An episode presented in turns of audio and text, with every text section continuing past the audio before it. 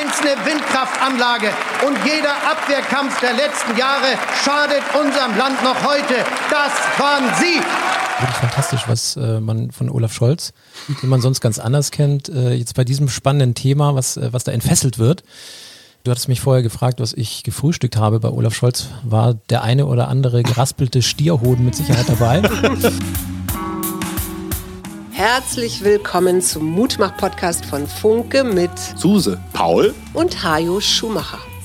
Heute ist Mutmach-Mittwoch mit prominenten Expertinnen und anderen klugen Leuten, die uns ein bisschen schlauer machen. Der Mutmach-Podcast auf iTunes, Spotify und überall, wo es Podcasts gibt.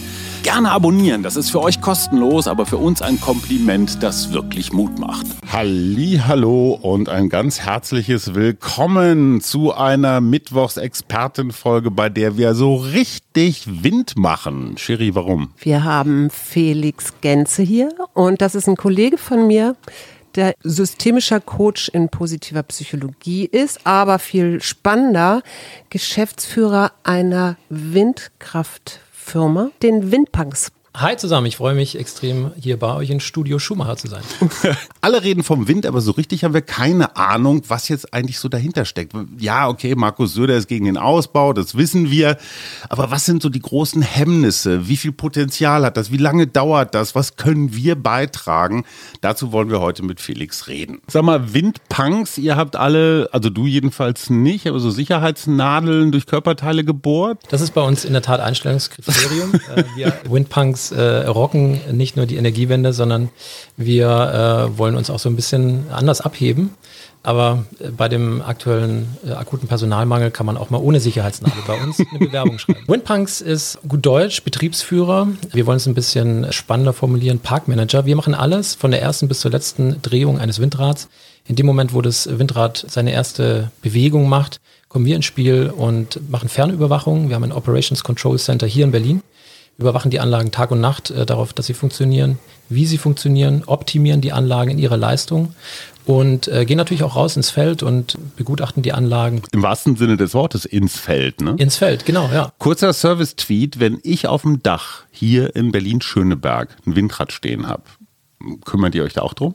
Oder macht ihr nur so ein bisschen größere Sachen? Du gehst aus der Schule von Suse immer gleich ins volle Ziel. Wir würden uns wünschen, dass auf dem Dach in Schöneberg Windräder genehmigt werden. Unsere regierende Bürgermeisterin hat das neulich in einem Gespräch angekündigt, dass die ersten Windräder in der Stadt hier auf Hochhäusern installiert werden. Ja, das wäre auf jeden Fall ein Role Model für Deutschland, was einfach mal als Beispiel begrüßen würde. Trotzdem, wir sind da, glaube ich, genehmigungsrechtlich noch weit weg von, aber why not? Als wir uns kennenlernten, wir haben uns ja in der Ausbildung kennengelernt, da weiß ich noch, dass du am Anfang noch gar nicht über Windräder großartig nachgedacht hast und ich habe mich die ganze Zeit und dann kam, als wir dann in der Ausbildung waren, kam irgendwann dieser neue Job für dich.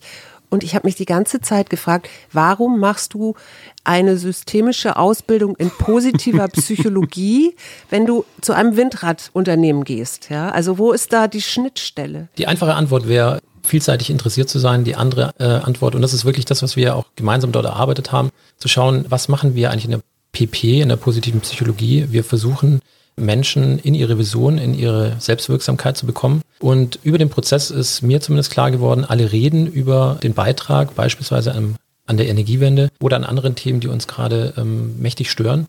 Warum nicht nur drüber nachdenken, sondern mitmachen? Und da kam der Einsatz für das Thema Windenergie, den ich bis heute sehr, sehr gerne mache. Also ganz praktisch, die Psychologie hat dich zur regenerativen Energie gebracht, so von wegen weg vom Labern hin zum Machen. Ja, oder beides zu kombinieren. Oder so. Genau. Nützt dir jetzt die Psychologie was fürs Windrad? Absolut. Ich glaube, zum einen können wir die Themen, und das machen wir auch aktiv wirklich in der Firma, die Themen der positiven Psychologie sehr gut einsetzen im täglichen. Nenn mal so ein paar Themen, also die da Mitarbeiterführung? Passen. Ja, Mitarbeiterführung ist das Gleiche wie aus der Pädagogik, aus der Didaktik, aus der Führungslehre. Es gibt das sogenannte PERMA-Modell, das hast du auch, glaube ich, ein paar Mal schon beschrieben hier in dem Podcast, wo es einfach darum geht, wie kriegt man die Selbstaktivierung über die Stärken, über die Ressourcen, über die einzelnen Erfahrungen, die jeder Mitarbeiter hat, in ihre beste Verwendung, und da versuchen wir aktiv dran zu arbeiten. Das ist der Teil der Führung, aber der Teil der Vision ist bei uns ein ganz großer. Wir wollen unsere Erde als lebenswerten Ort erhalten und dem tragen wir Rechnung und da gehen wir jeden Tag ran. Schön, wenn sich zwei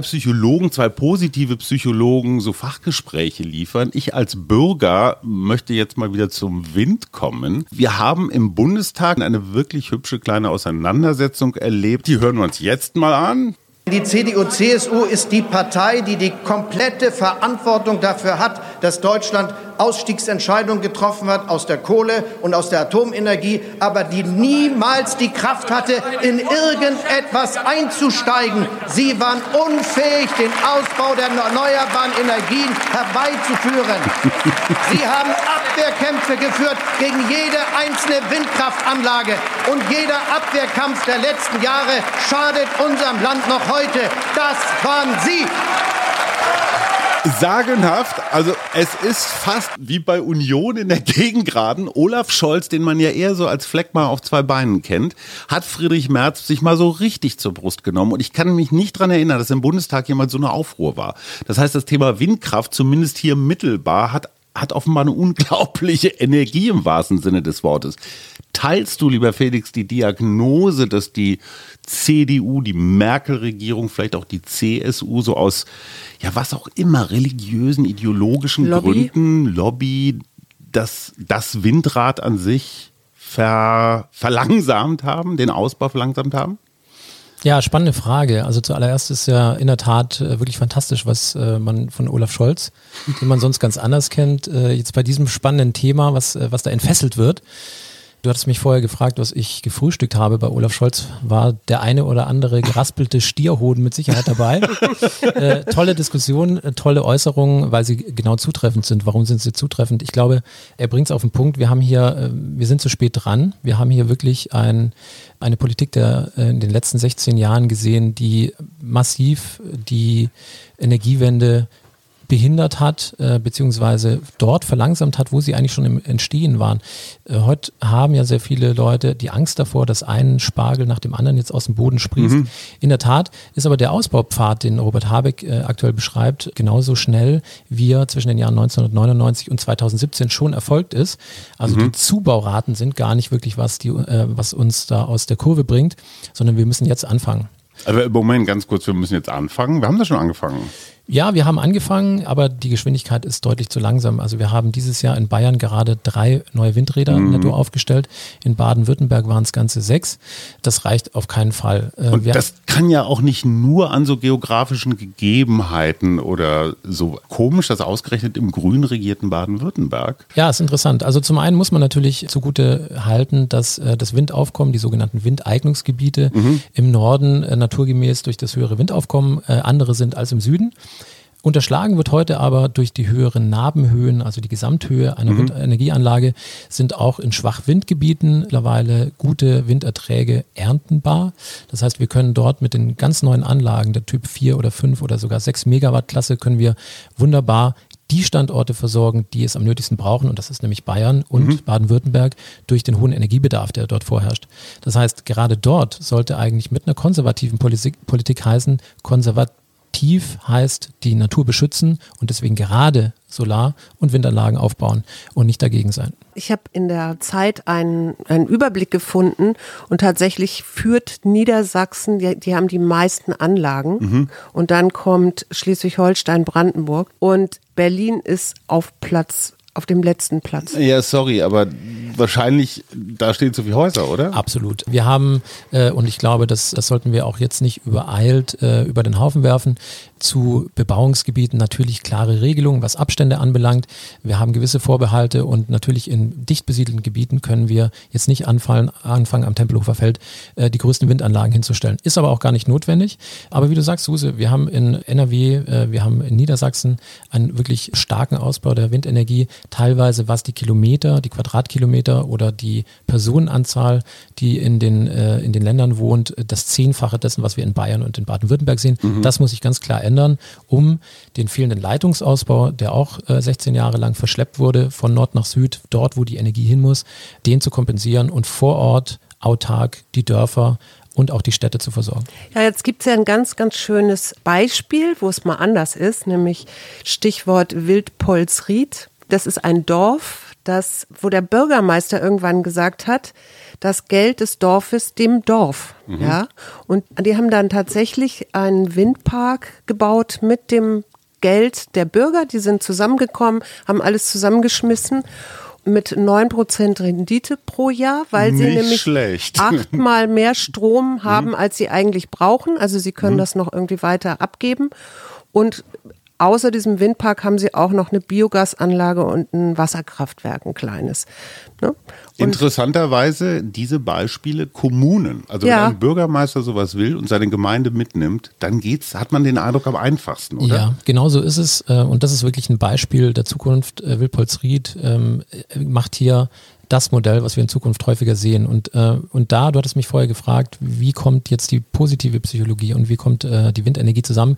Genau an diesem Punkt, in dem wir eigentlich die Leute, die sich bisher so ein bisschen vernachlässigt oder vielleicht sogar abgehängt gefühlt haben, die Leute auf dem Land, die haben den Hebel zur Energiewende in der Hand. Ich war, kleines Beispiel am Rande, ich war letztes Wochenende auf einem Windpark-Einweihungsfest hier bei Potsdam. Da wurde ein großer Windpark eingeweiht.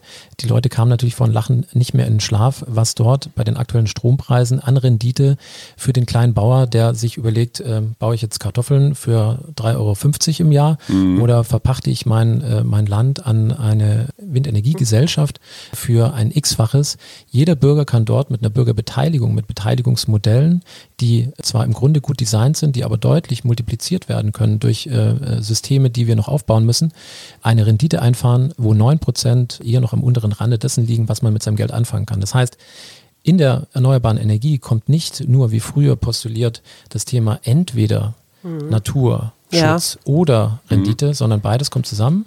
Das heißt, wir haben Renditen, die wir aktuell am Finanzmarkt fast nirgendwo sehen. Kann ich dir mein Geld jetzt geben und du gibst mir 10%? Also kann ich das irgendwo so ganz normal anlegen, irgendeinem Bürgermeister überweisen und sagen? Ganz so einfach ist es aktuell nicht, aber es gibt durchaus natürlich Firmen, die da reingesprungen sind. Es gibt eine Berliner Firma hier beispielsweise, deren Namen ich sehr wahrscheinlich nicht nennen darf. Doch, klar. Ecoligo, die haben Beteiligungsmodelle, ab 50 € kann man da Geld reinlegen und dort wird im Prinzip über die Kleinfinanzierung, Crowdinvesting, Crowdfunding, Solaranlagen und Windanlagen in Deutschland, aber auch in Fernost auf die Dächer bzw. auf die Felder gestellt. Und diese Beteiligungsmodelle gibt es vielfach, wo sich wirklich jeder Einzelne, und das ist das Selbstwirksamkeitsthema, jeder Einzelne jetzt mit seinem Erbe, mit seinem Bonus, den er am Jahresende hat. Mit der Energiepauschale dort direkt investieren kann und sagen kann, ich habe selber den Hebel zur Energiewende mit in der Hand. Mhm. Und das Schöne ist ja, dass Wind und Sonne allen gehören. Ne? Das ist ja was sehr, sehr Demokratisches. Du hast nicht das Ölfeld oder so, das irgendein Scheich gehört, sondern das gehört allen. Ja, das ist für alle verfügbar, theoretisch, wenn man dann die entsprechenden Anlagen hat. Genau, so ist es. Es gibt diesen geflügelten Satz, Wind und Sonne stellt keine Rechnung. Und es gibt auch nicht das, was wir in der Ökonomie als Effekt, als externen Effekt beschreiben. Das heißt, es gibt keine Schadenswirkung durch CO2-Belastung, durch Flusserwärmung, durch Austrocknung und so weiter. Da kommen wir gleich noch zu, weil einige der Werkstoffe, die gebraucht werden, um so ein Windrad zu bauen, sind vielleicht nicht ganz unproblematisch. Aber ich möchte einmal nochmal die positive Psychologie und die Windpsychologie letztendlich analysieren. Die AfD insbesondere macht ganz gezielt Wahlkampf gegen Windräder. Stichwort ist, glaube ich, immer Verspargelung der Landschaft. Muss man jetzt nicht teilen. Eine Freundin von uns hat so einen kleinen Tourismusbetrieb in Mecklenburg-Vorpommern. Da sollte auch so ein richtig großes Ding gebaut werden. Die sagte, die Leute, die hier Urlaub machen, die wollen das nicht, die stört das. Mich persönlich stört es nicht. Durch diese Beteiligungsmodelle, was Suse sagt, was du auch sagst, die Menschen auf dem Lande, die sich ohnehin abgehängt fühlen und vielleicht manchmal komisch wählen, die würden ja jetzt auch mit zu den Profiteuren gehören. Und in dem Moment, wo ich das Gefühl habe, das ist mein Windrad und mit jeder Umdrehung ist meine Rente ein bisschen sicherer, das ist doch psychologisch besser, geht's doch nicht. Ja, genau so ist es. Die Studien haben herausgefunden, dass in der Tat das Störgefühl beim Windrad exponentiell abnimmt mit der Beteiligung, also mit der finanziellen Beteiligung. Auf gut Deutsch, wenn das Konto vollläuft, sind die Ohren zu und auch die Augen. Natürlich müsste man in dem Fall die touristische Interessenslage vielleicht mit solchen Themen abwägen und sagen, naja, touristisch besonders bevorzugte Gebiete müssen dort entsprechend anders behandelt werden. Fläche ist genug. Wir reden ja von 2% der Gesamtfläche in Deutschland, die maximal gebraucht wird. Praktische Frage. Ich stelle einige dumme Fragen, weil ich kenne mich nicht aus, aber kann man Windräder so gestalten, dass sie weniger auffallen oder vielleicht sogar so eine Art Zierde sind? Ich meine, ich kann ja auch bei einem Baum sagen, der steht mir irgendwie in der Sicht rum und der ist völlig unordentlich und so. Ihr braucht das Spiegel drumherum, sodass man die Landschaft, dass die Landschaft sich im Windrad spiegelt. Also sodass man das Windrad gar nicht selber sieht. Genau so ein Beispiel. Ja, also das ist in der Tat ein innovativer Ansatz, der sehr wahrscheinlich irgendwann verwirklicht wird. Die kleine Umsetzung dessen, was du gerade sagst, ist, dass du häufig beim Windrad in den unteren 5 bis 10 Metern so eine leichte farbliche Anpassung siehst. Also es ist so grün oder braun. In Zukunft wird es wahrscheinlich eher braun sein. Ja, klar. Um das so ein bisschen in sich abgleiten zu lassen optisch. In der Tat hat man da außer dem Betonbau der klassischen Farbe noch nicht viel getan. Da geht noch was, oder? Da geht noch was, würde ich sagen. Also da können sich die einen oder anderen Startups da draußen mal Gedanken machen, was sie uns so anbieten wollen. Muss natürlich alles technisch genehmigungsfähig sein. Jetzt gibt es manchmal so Momente, da fahre ich im Auto vielleicht an so einem Windradfeld vorbei und dann sehe ich die Windräder, sie bewegen sich nicht alle, aber einige schon. Und dann denke ich so, aber ist doch gar kein Wind gerade. Wieso läuft das so? Kannst du mir das mal erklären? Also und wo geht die Energie dann hin? Also das Windrad dreht sich und wie geht es dann weiter mit der Energie? Ja. Also in der Tat haben wir bei den ganz neuen Anlagen sehr niedrige Anlaufgeschwindigkeiten. Also wir reden davon ungefähr 2 Meter pro Sekunde Wind, kaum spürbar. Dass trotzdem so ein großes Windrad, wir haben ja aktuell Nabenhöhen von 200 Meter, also wirklich höhere Bereiche, in denen natürlich der Wind entsprechend an Geschwindigkeit zunimmt. Das ist auch der Grund, warum durchs Wachstum der Windkraftanlagen dann auch mit dem Rotordurchmesser von aktuell 140, 150 Metern die kleine Windenergie auch schon eine ordentliche Leistung bringt. Auch im südlichen Deutschland und auch in Regionen, die früher vielleicht nicht als Top-Standorte geeignet waren. Die Drehbewegung wird über die technisch eigentlich recht simple Anlage, über Getriebe, über den Motor und über die Leitung sich dann eingeleitet. Dann gibt es verschiedene Umspannungsverfahren, die von den Niederspannungs- in den Hochspannungsbereich gehen. Dazu werden Umspannwerke oder Übergabestationen eingesetzt. Die gehen dann ins Netz und die kommen dann letztlich über das reversible Verfahren wieder bei dir an der Steckdose an. Und wie viel haben wir im Moment an Windkraftenergie im gesamten Stromnetz? Anteil, meinst du? Anteil, ja. Wie viel Prozent? 2022 ist in der Tat ein gutes Windjahr, hat sehr gut gestartet. Vielleicht ist dem einen oder anderen schon im ersten Quartal so ein bisschen der Wind um die Ohren geflogen. Wir sind im Sommer klassischerweise, wir nennen das Badewannenkurve, immer mit deutlich weniger Windaufkommen unterwegs. Das zieht dann jetzt wieder so im September, Oktober zieht es wieder ordentlich an mit den Herbststürmen, aber erreicht seinen Höhepunkt Dezember und Januar. Sind in einem guten Jahr und erreichen in den Erneuerbaren aktuell 50% vom gesamten Strombedarf in Deutschland. Wir reden von aktuell 500 Terawattstunden, die Deutschland jährlich verbraucht, 250 davon erneuerbar und der größere Teil aktuell immer noch aus Wind, aber Sonne zieht ordentlich an. Wir haben mittlerweile auch in der Sonne den gleichen Gigawatt-Ausbau wie im Wind, 70 Gigawatt Sonne, 70 Gigawatt Wind. Tendenz muss natürlich noch deutlich ausgebaut werden. Warum? Weil wir den nicht erneuerbaren Strom verdrängen wollen und gleichzeitig der Strombedarf natürlich extremst ansteigt. Am 24. Februar diesen Jahres, du wirst dich erinnern, standen die Russen plötzlich in der Ukraine und dann fing dieser Krieg an. Was hast du da gedacht, als das dann losging mit dieser Gasgeschichte, also mit Nord Stream 1 und 2?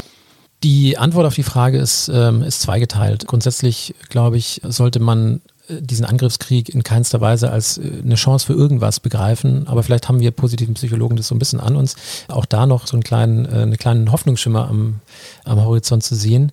Und der heißt definitiv, dass das passiert ist, was wir jahrzehntelang nicht geschafft haben. Obwohl wir 1970 schon wussten, dass das Thema erneuerbare Energien eine Rolle spielen muss, haben wir es in 30, 40, 50 Jahren nicht geschafft, es so auszubauen, wie wir es hätten können.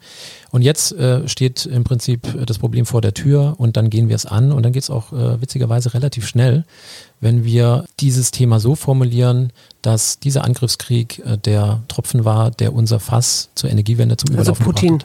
Ja. Putin hat was bewirkt bei uns.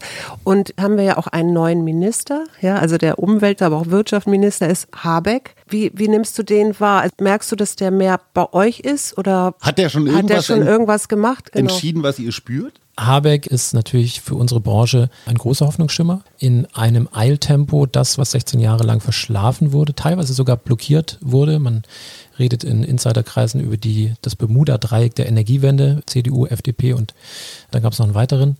Und diese Thematik wurde von Habeck und seinem Ministerium natürlich nicht nur umgebaut, sondern oben aufgelöst. Das Problem an der Sache ist, die politische Auflösung oben ist natürlich hat so einen Unlocking-Effekt, aber letztlich werden solche Themen im Endeffekt dann am Bürgermeister im kleinen Michelsdorf entschieden.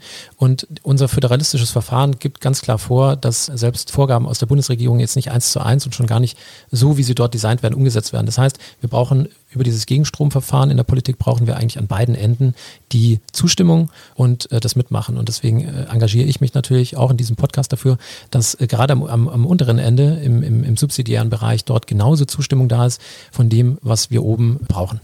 Was sind denn aktuell gerade nach deiner Erfahrung die größten Hemmnisse für den zügigen Ausbau?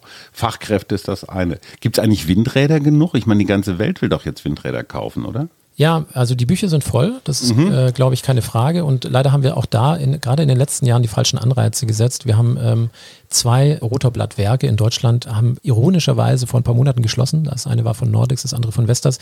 Kann man sich eigentlich fast gar nicht vorstellen, dass jetzt, wo das Ganze so anzieht, dort Deinvestitionen gemacht werden. Die werden wahrscheinlich wieder zurückkommen. Nochmal ganz kurz, wir hatten 2 funktionierende Werke, die diese Flügel oder Rotoren gebaut haben. Ist das Metall oder Carbon oder Legierung? Das ist eine Mischung aus GFK und CFK, also Glasfaser und Carbonfaser. Glasfaser, das ist vorher schon angesprochen, ist das eigentlich weniger problematischere, kann wiederverwendet werden zu 90%. Und Carbonfaser kann über sogenannte Pyrolyseverfahren auch aufbereitet werden. Mittlerweile haben wir eine Recyclingquote von 90-95% der Anlage. So, das heißt, diese Rotoren, die man ja für so ein Windrad notwendigerweise braucht, werden jetzt nicht mehr in Deutschland hergestellt. Also, und das war während des Ukraine-Krieges? Genau so ist es, ja. Die Entscheidungen dazu wurde wahrscheinlich deutlich früher gefällt. Nichtsdestotrotz haben wir durch die schwarz-gelbe Koalition kaputtgemachte Solarindustrie, haben wir dort Deinvestitionen, die jetzt mühsam wieder aufgebaut werden müssen. Ich glaube dennoch, um auf die Frage zurückzukommen, der Bottleneck wird nicht in der Produktion der Windanlagen liegen, sondern wirklich in den Genehmigungsverfahren. Also die Entscheidung, darf hier gebaut werden, darf da das PV-Feld stehen, darf die Windanlage in Bayern aktuell den 10-fachen Abstand der Eigenhöhe zur nächsten Besiedlung haben. Wir sprechen hier von 2,5 Kilometern, also quasi darf kein Windrad gebaut werden in Bayern. Das sind Sachen, die aufgelöst werden müssen, zügig. Und über diese Beteiligungsverfahren an der Basis brauchen wir schnell Investitionen, Umsetzung, Genehmigungsverfahren von 6 Jahre auf 6 Monate reduzieren. Das ist wichtig.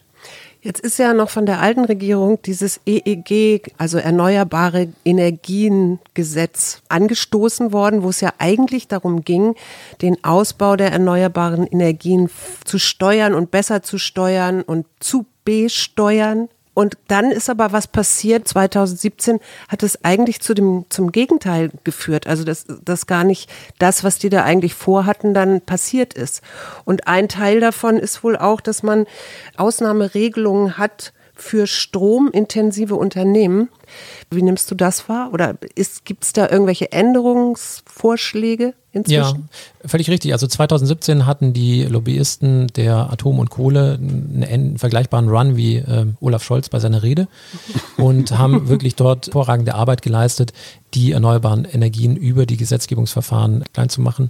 Das wird jetzt gerade in Höchstgeschwindigkeit umgedreht und auch dort ist die Basis gefragt. Es geht ja nicht nur um Windfelder in Größenordnungen von 10 Anlagen plus, sondern es geht auch um die kleinen Themen, das Balkonkraftwerk des Mieters oder des Eigenheimbesitzers, die Solardachanlage, die mit schnellen Genehmigungsverfahren ohne Marktstammdatenregister, ohne behördliche und bürokratische Verfahren ans Netz kommt, dass man den eigenen Strom überhaupt konsumieren darf. Alles im Prinzip bürokratische Hemmnisse, die aktuell abgebaut werden, aber natürlich im Transmissionsmechanismus noch ein bisschen brauchen, bis sie umgesetzt werden. Aber hier macht wirklich der Tropfen den Ozean. Ich habe mal ein paar Fachfragen, wieder aus der Abteilung, kann sein, dass sie dämlich sind. Wenn wir, was wir gar nicht mehr so häufig tun, mit dem Auto über Land fahren, sehen wir diese Windkraftanlagen. Nachts übrigens sehr, sehr spannend, wenn diese roten Lichter, also es hat sehr viel so Science-Fiction-mäßiges. Ich denke mir immer, ey, da ist ja noch richtig viel Platz dazwischen. Warum bauen die da nicht noch mehr hin? Also wenn sie schon mal so ein Terrain angefangen haben zu bauen. An der Autobahn selbst ist ein Großprojekt, das nennt sich die Energiestraße A7, mal ins Leben gerufen worden, bisher aber leider nicht realisiert worden. Auch hier genehmigungsrechtliche Verfahren, also wem gehört das Land, die Autobahn rum, wie sind die verschiedenen Anrainer und Leitungen miteinander zu kombinieren, alles hochkomplex, aber machbar. Also das heißt, eine Autobahn hat doch das Land auch zum Beispiel sowieso schon durchschnitten, ja? Es ist ja auch irgendwie infrastrukturell schon mal, kommt man hin mit Baumaschinen und so weiter. Du kannst den Mittelstreifen nehmen, du kannst den Rand neben der Autobahn nehmen. Das ist doch ganz viel Platz. Und was ist vor allen Dingen dann mit so kleinen Sachen, so Savonius-Rotoren oder so? Macht's da die Menge oder lohnt sich das nicht? Absolut. Was du beschreibst, ist aus genehmigungsrechtlicher Sicht Science Fiction und undenkbar. Warum? Aber genau da müssen wir eigentlich hin.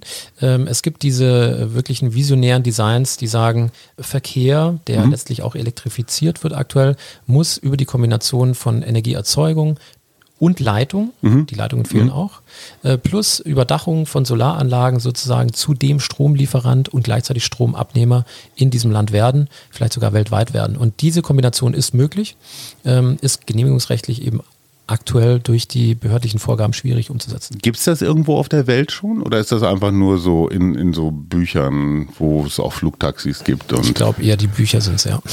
Aber technisch möglich? Technisch möglich. Komisch. Also ich muss mich jetzt hier nochmal einschalten und zwar meiner Vogelliebe. Es gibt ja immer so diese Hinweise, dass Windräder Vögel schreddern. Ich sage das jetzt mal so absichtlich so hart.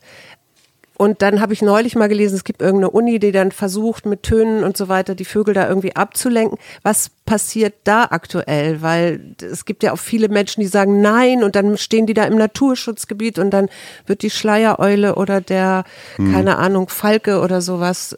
Die Rohrdommel. Die können da gar nicht brüten und so. Also was macht ihr da? Wie tröstet ihr oder was macht ihr da? Ja, trösten steht noch nicht auf unserer Agenda, aber in der Tat, der von mir sehr geschätzte Professor Quaschning, hier auch aus Berlin, hat einen sehr provokanten Artikel geschrieben mit der Überschrift, wenn Sie wirklich was für Vögel tun wollen, erschießen Sie Ihre Katze. Warum hat er das geschrieben? Wir haben in der Tat 100.000 Vögel, die durch Windkraftanlagen in irgendeiner Form ums Leben kommen pro Jahr in Deutschland. Ist jetzt aber eine Schätzung, ne? Ist eine Schätzung. Okay. Die wurden nicht einzeln gezählt. Ja.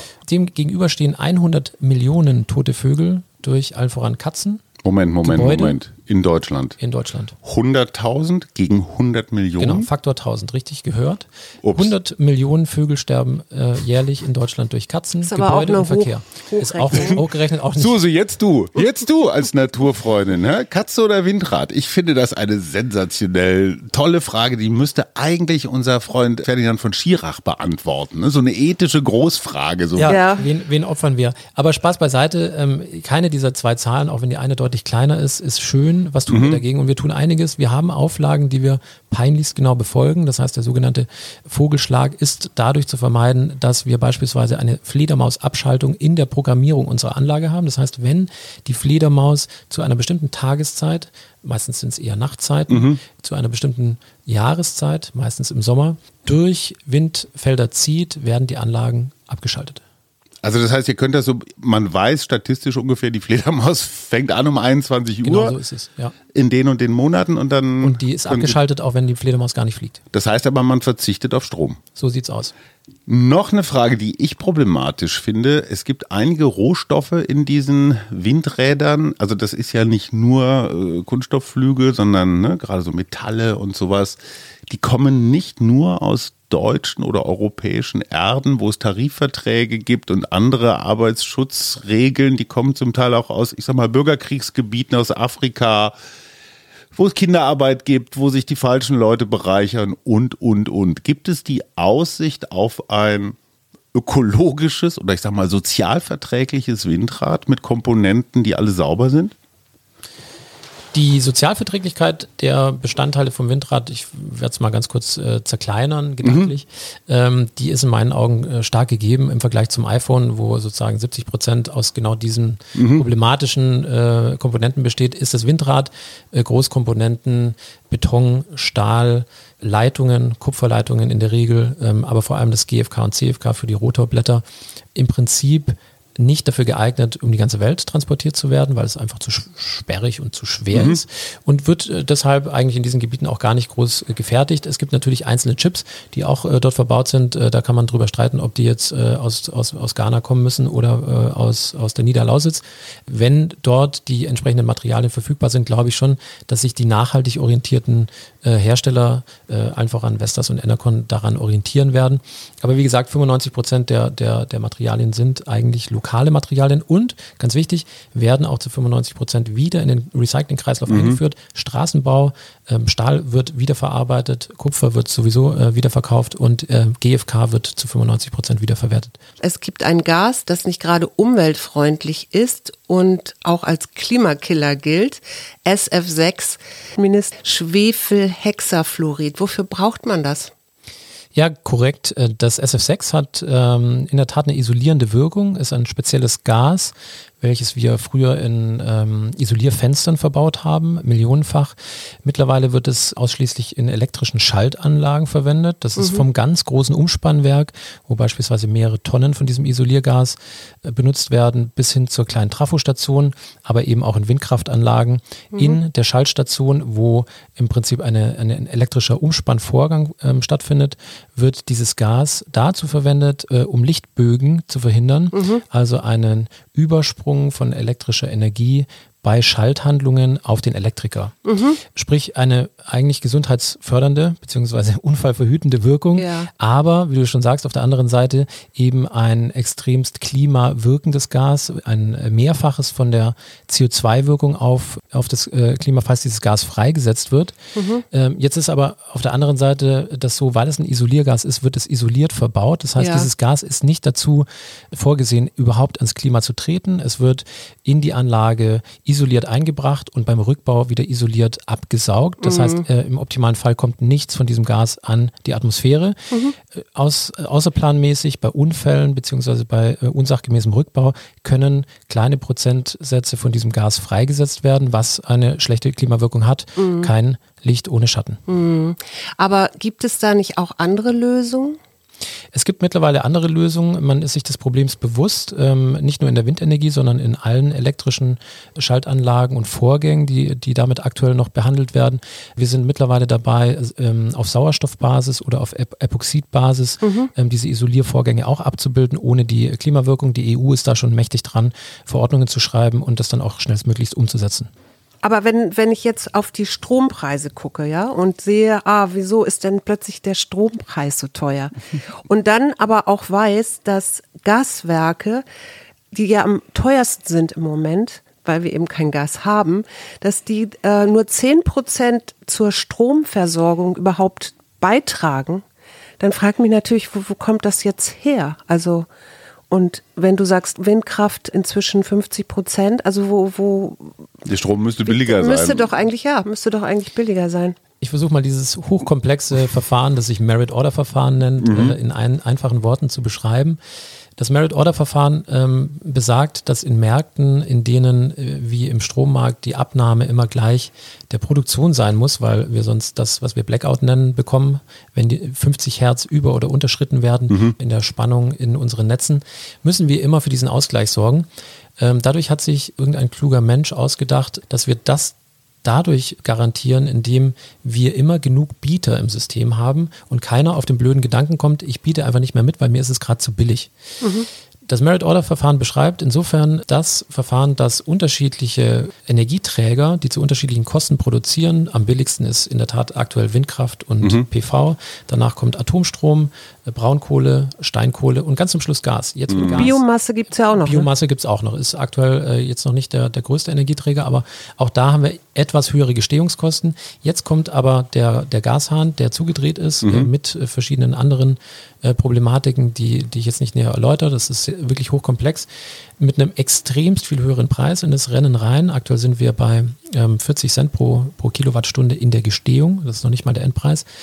Und das Merit-Order-Verfahren beschreibt, dass im Prinzip dann alle, die in diesem System mitbieten, die gleiche Garantie bekommen, diesen Preis zu erzielen am Markt, weil sich sonst einzelne Anbieter zurückziehen würden und wir diesen Blackout bekämen.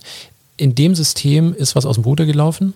Also es ist ja das Gegenteil von Marktwirtschaft. Nicht der billigste kriegt, sondern der teuerste. Genau, weil eben dieses Gleichgewicht hergestellt sein muss. Und es gibt jetzt im Prinzip zwei wirkliche Lösungsmechanismen, langfristige Lösungsmechanismen. Die eine ist ganz klar, die Energiewende trägt dazu bei, Gas sozusagen nach rechts aus dem System rauszudrängen. Und jetzt kommt die starke Message: Die Energiewende durch erneuerbare Energien wird den Strom durch die Verdrängung des Gases auf Dauer deutlich verbilligen. Wann denn? Ich frage für eine Stromrechnung. Gerne bald. Okay. Aber reden wir von Monaten, reden wir von Jahren, reden wir von Jahrzehnten? Wir müssen Folgendes im Auge behalten. Das Gas ist sozusagen zur Ausgleichsenergie ein schnell zu befeuernder Energieträger, der immer wieder dann gebraucht wird, wenn Wind und Sonne ausbleiben. Ist in der Nacht in der Regel bei Sonne der Fall, im Sommer im Wind. Das heißt, der Ausgleich von Solar- und Windenergie schafft über Sommer und Tageszeiten eigentlich das Ergebnis. Wir werden aber immer wieder Situationen haben, wo beides zu wenig ist. Da brauchen wir Ausgleich. Den sehen wir im Wasserstoff, den wir auch grün produzieren, um Gas zu verdrängen. Biomasse wäre übrigens auch sowas. Oder in den Alpenländern das Pumpspeicherwerk. Aber gerade jetzt, wo du sagst Alpenländer, ich weiß, dass jetzt auch wieder Klimawandel, die Flüsse werden weniger. Wasserkraftwerke sind etwas, was Österreich braucht, um Strom zu erzeugen. Die haben im Moment ein Wasserproblem. Und dementsprechend kommt der Strom ja aus Deutschland auch nach Österreich. Und in Frankreich haben sie abgeschaltete AKWs, weil sie die nicht mehr richtig kühlen können. Also, ne, das ist ja nicht nur, wir sitzen hier so in Deutschland und haben hier unser Stromnetz, sondern das ist ja, geht ja weiter. Das ist ja, ne, EU-breit. Und ich will jetzt gar nicht da jetzt auch noch auf die EU raus. Was ich gerne möchte, ist dich nochmal fragen, was dir eigentlich Mut macht. Mir macht Mut, dass wir aktuell zum Stichwort Energiewende in einer Situation sind, die zwar ein Stück weit herausfordernd ist, die zu spät kommt, aber die jetzt endlich die nötigen Alarmsignale geschlagen hat, um wirklich voranzukommen und wirklich von der großen Ebene mit der neuen Bundesregierung, aber auch auf kleiner Ebene mit dem Landwirt da draußen und dem Bürgermeister da draußen das ganze Ding jetzt auf die Spur bringen. Und ich bin zuversichtlich, dass wir das schaffen. Wir haben schon ganz viel geschafft. Und wir werden auch diesen Zubau schaffen und wir werden auch die Stromtarife wieder in eine Region bringen, wo jeder ruhig schlafen kann. Und das macht mir Mut, dort aktiv mitzuwirken und jeden dazu einzuladen, seinen Beitrag zu leisten. Und jetzt noch ein kleiner Service-Hinweis. Wenn ich jetzt wirklich überlege, ich habe da noch so ein bisschen Geld auf der Bank, ja, und ich kriege ja sowieso keine Zinsen, also das ist ja alles lächerlich. Und ich möchte jetzt unbedingt mein kleines Geld irgendwo anlegen. Wo kann ich dann dazu Informationen finden? Du hast die eben Frage schon, wollte ich auch stellen. Ja, du hast okay. Schon. Ja, finde ich jetzt spannend. Also wo finde ich da was? Oder kann man sich an euch wenden und sagen? Der geneigte Anlageberater würde sagen, das hängt von ihrer persönlichen Risikopräferenz ab. Aber ich denke, es gibt diverse Möglichkeiten, sich da zu engagieren. Also von der ganz einfachen Systematik in erneuerbare ETFs zu investieren. Bitte wenden Sie sich an Ihre Hausbank.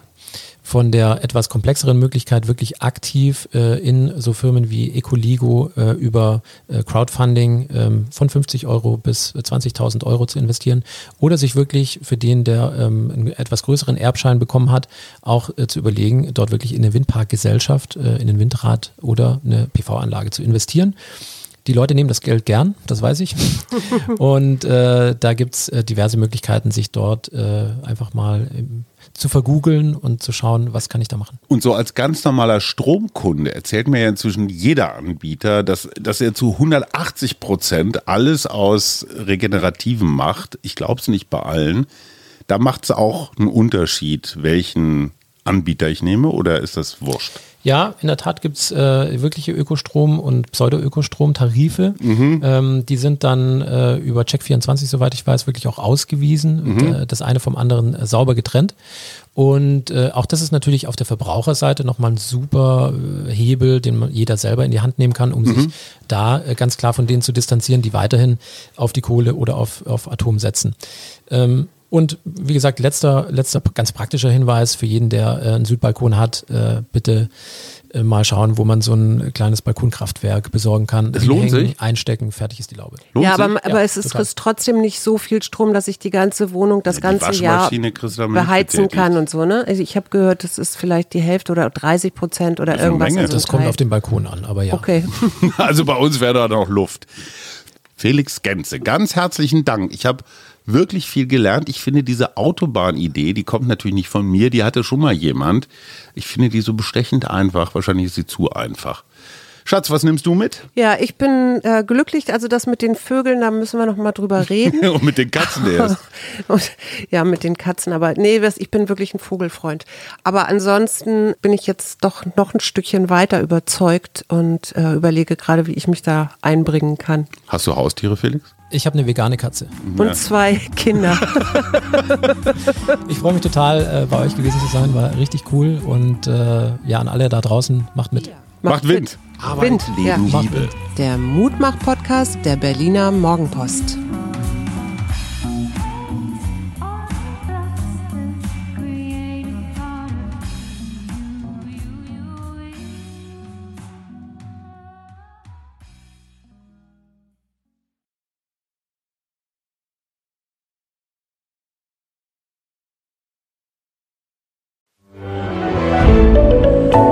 Podcast von Funke.